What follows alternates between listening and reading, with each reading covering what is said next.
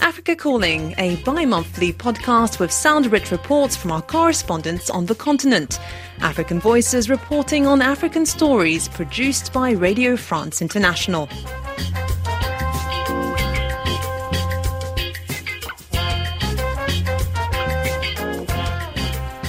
Hello and welcome to episode 22 of the Africa Calling podcast on April 16th, 2021.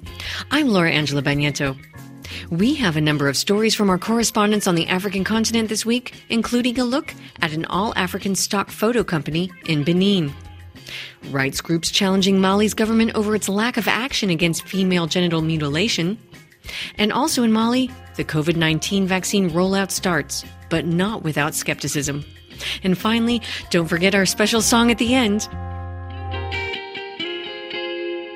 Africa Calling.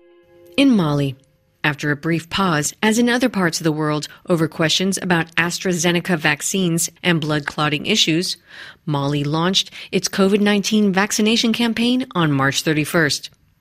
The country has 396,000 doses of AstraZeneca for its first step of vaccinations that will be done only in Bamako, the capital city. Authorities decided to start in Bamako because most of the cases have been identified within the city. Some people are getting vaccinated, but many remain reluctant about the vaccines. Correspondent Issa Oumar Togola has more from the capital. In Tominkurubugu, just in front of World Health Organization's headquarters in Bamako, is the immunization section, the service that housed 396,000 doses received by Mali from the COVAX initiative last month. The center has cold chambers that enable vaccines to be kept in security. Since March 21st, the country launched its vaccination campaign in Ponje Hospital. Fanta Siby, Mali's health minister, was the first person to get her shot. At the immunization center, we met Dr. Ibrahim Diarra, the director of the center, in his office. He's the one in charge planning the whole vaccination process. Dr. Diarra explains. The vaccination is going very well at the Point G University Hospital. After the health minister, representatives of different institutions like the World Health Organization and UNICEF got their shots. Then we vaccinated health agents in different health centres of Bamako. We're now expanding it to the two other target groups, which are the elderly over 60 years and people with diseases like diabetes, high blood pressure, obesity, sickle cell anemia and cancer. Diarra says choosing to start the vaccination in Bamako is simple. It's the city that had the first case of COVID-19. And from that moment up to now, most of the cases registered are from Bamako. Since March 21st, 30,000 people have received their first shots, and many are willing to get vaccinated, says Diarra. There is keen interest surrounding this vaccine. We were facing difficulties because of rumours on social media about the treatment, but thanks to positive publicity, people are coming back. Also, those who got their first shots didn't show any side effects. However, there is no zero risk. Some people have headaches, fever and little pains. That is normal. Apart from that, nobody died or went to hospital after getting the shot. So that is bringing hope to many. According to Diarra, the vaccination will finally be open to anyone more than 30 years old, and they will use different strategies to reach those who are interested. The first strategy is the fixed one. People will go to the health service that is close to them. The aim is to avoid going door to door because it's not safe. The city is big and all targets are now close to health centers. That's where the second and third strategies come in.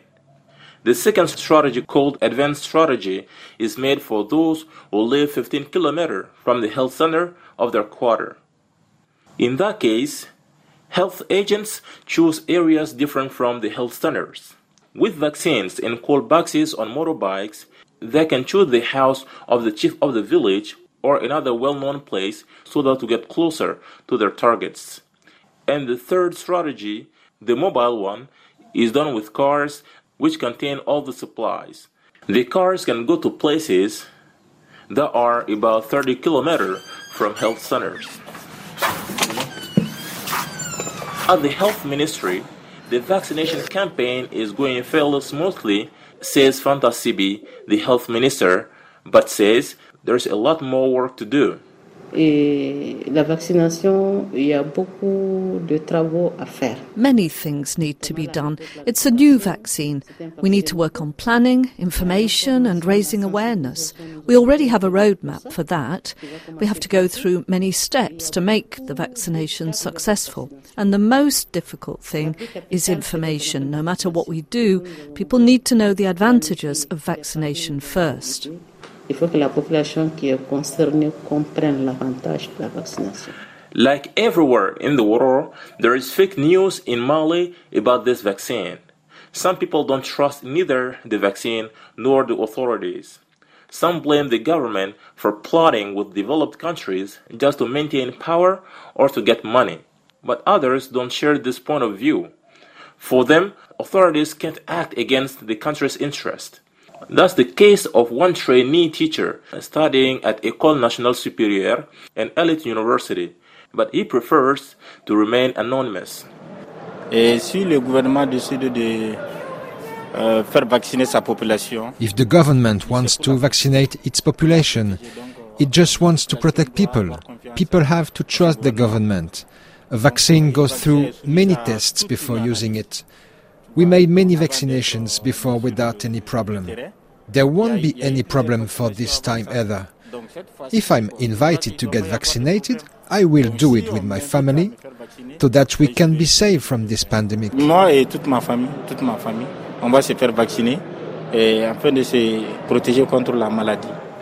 students from this school share the same idea. Most of them think that vaccination is a good thing. Mariam Dambélé, a student, agrees. To me, people must accept to get vaccinated.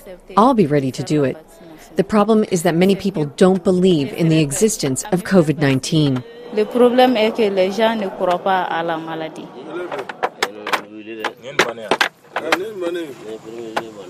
In a group of three, Ousmane Traoré, a man around in his 60s, and his friends are playing checkers.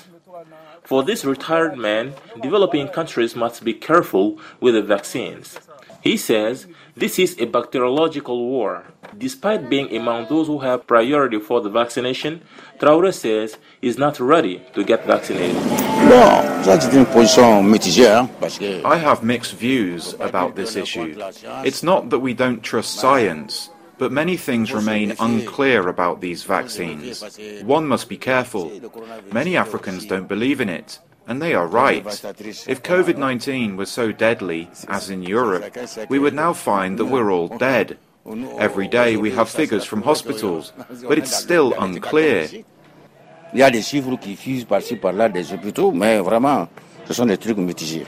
the face of skepticism from many people in the country, the road will be long.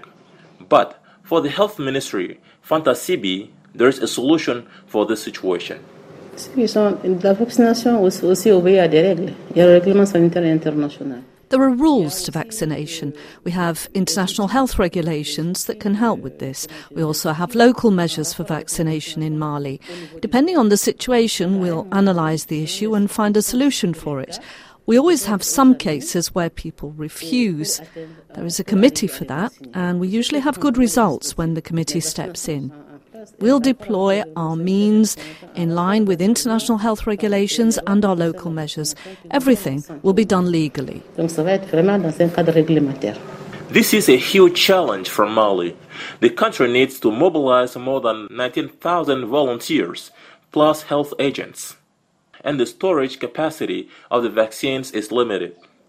The country has more than 1,700 refrigerators, 40 cold chambers, plus more than 30 refrigerators promised by funders.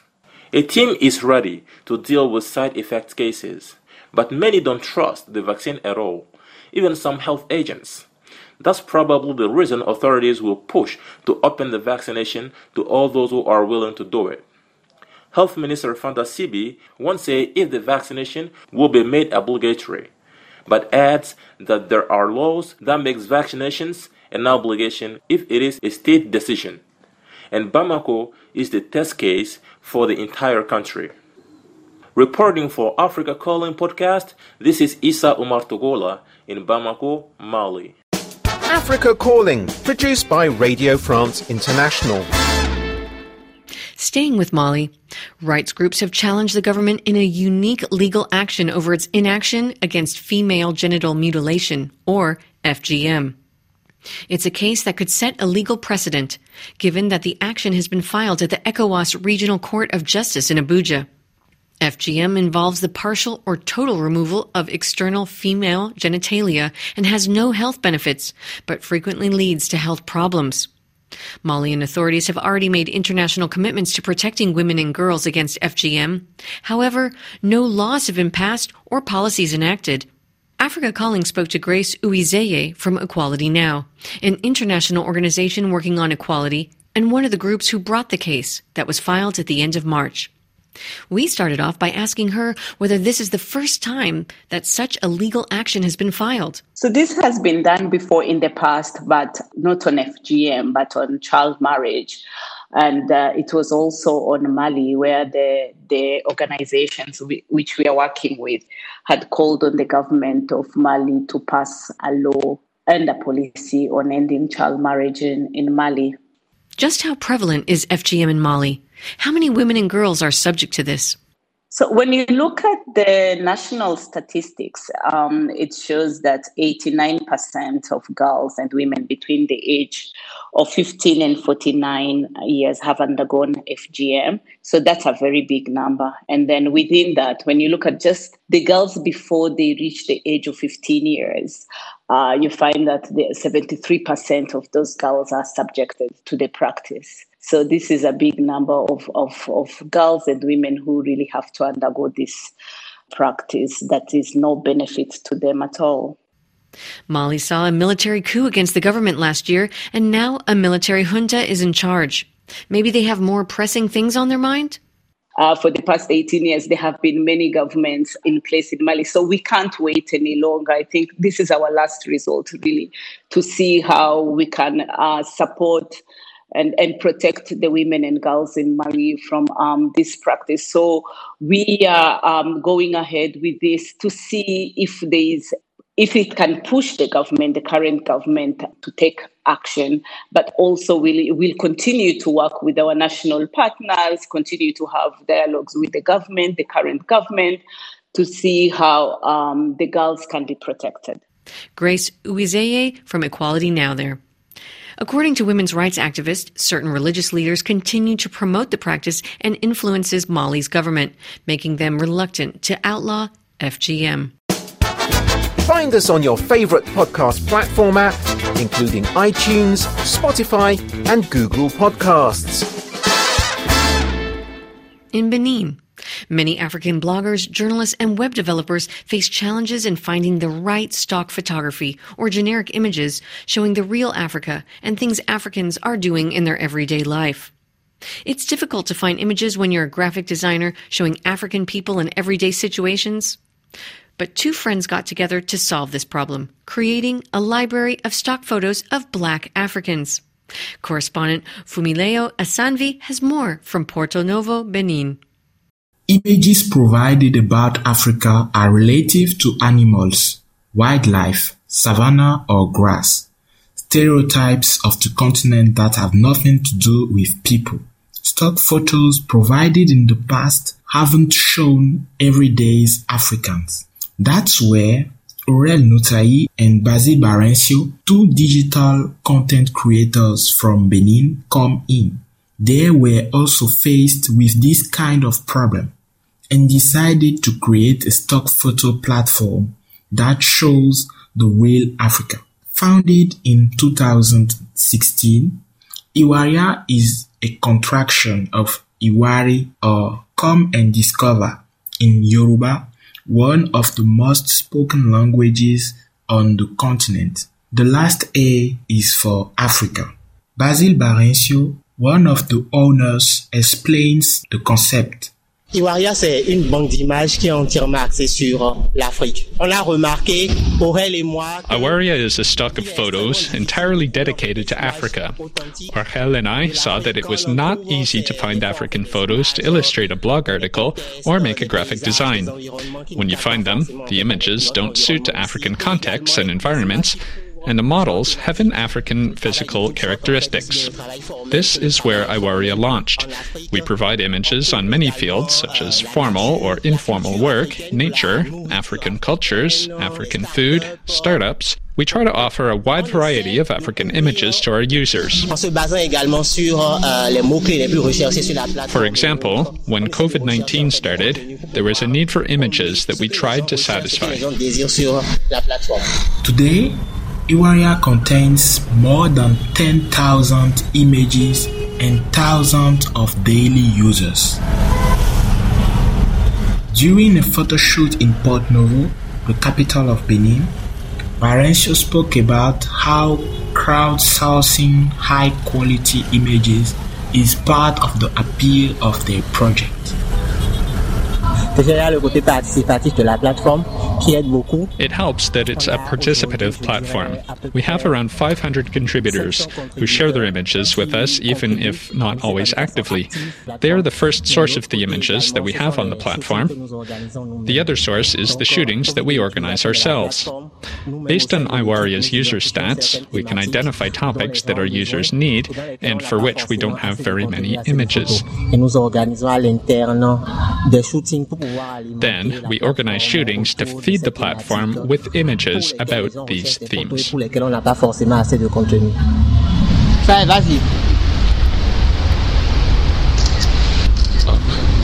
of the most important characteristics of Iwaria is that the images are free. They can be used in all kinds of projects, such as press articles, blogging, digital painting, graphic design. All the images are under the Creative Commons Zero license.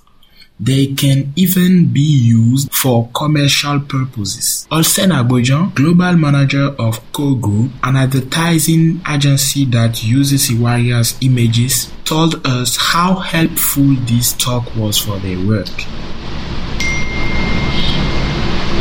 Nous utilisons Iwaria lorsque nous finissons l'étape de la fiche synoptique. We use Iwaria after collecting the needs of our customers. When we need to use African content, we search on Iwaria by using different tags or keywords, and based on the images we find, we redirect them to design tools like Photoshop, Illustrator, InDesign, or sometimes even Canva.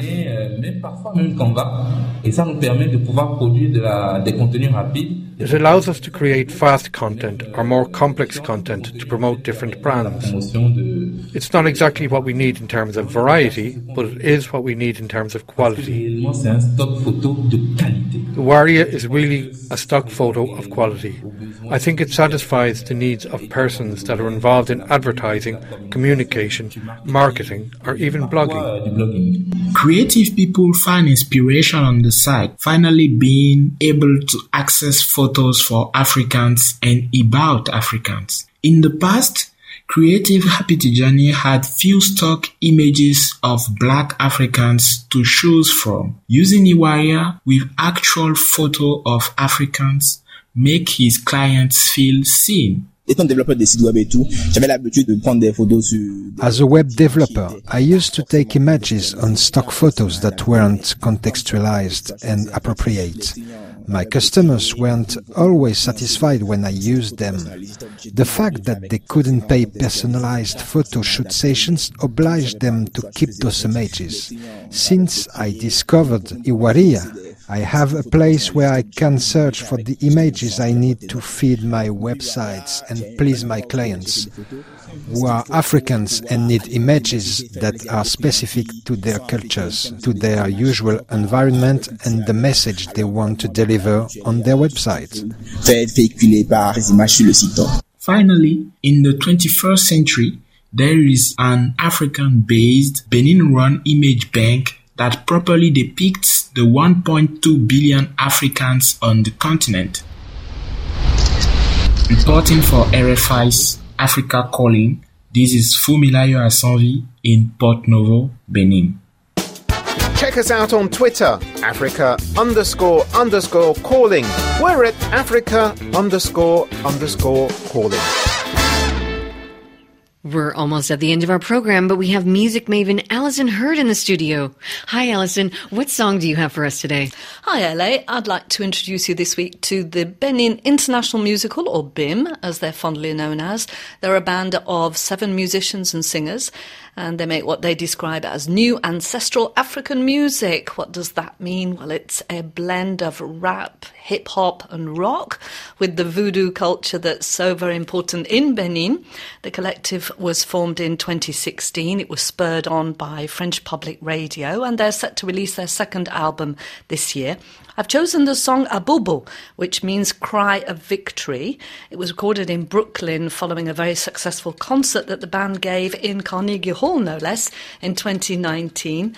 According to the band, the song is an ode to ancestral values and the way they resonate with the world today. I hope you like it. Excellent. Well, we'll leave you with the fabulous sounds of the Benin International Musical, or BIM. I'm Laura Angela Bagnetto. This episode was edited and recorded by Erwan Rome and Cecile Pompiani. Goodbye for now.